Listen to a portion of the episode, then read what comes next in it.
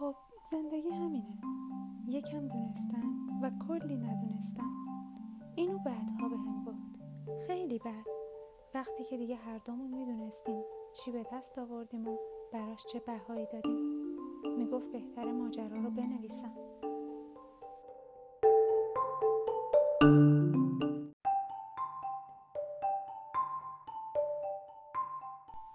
اینا جمله های آغازین رمانی هستند به نام Father's Arcane Daughter، یعنی دختر اسرارآمیز پدر، که بعدها با عنوان My Father's Daughter، یعنی دختر پدرم، منتشر شد.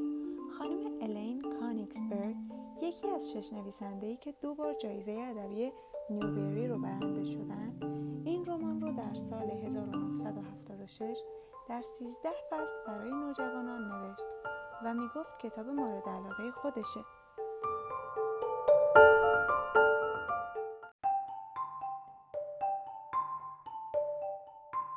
مونا بقایی هستم. تصمیم دارم در روزهای پایانی زندگیم خوانشی از هزار کتاب که به فارسی ترجمه یا منتشر نشدن پادکست کنم. دختر پدرم اولین کتاب از مجموعه منه. از اون نثرای لطیف و آمیز که وقتی همراهش میشیم تا معماشو حل کنیم، از خودمون و پیرامونمون درک بهتری پیدا میکنیم. جالبه بدونید فیلم کارولاین ساخته سال هزار و نهصد و نود اقتباسی از این کتابه.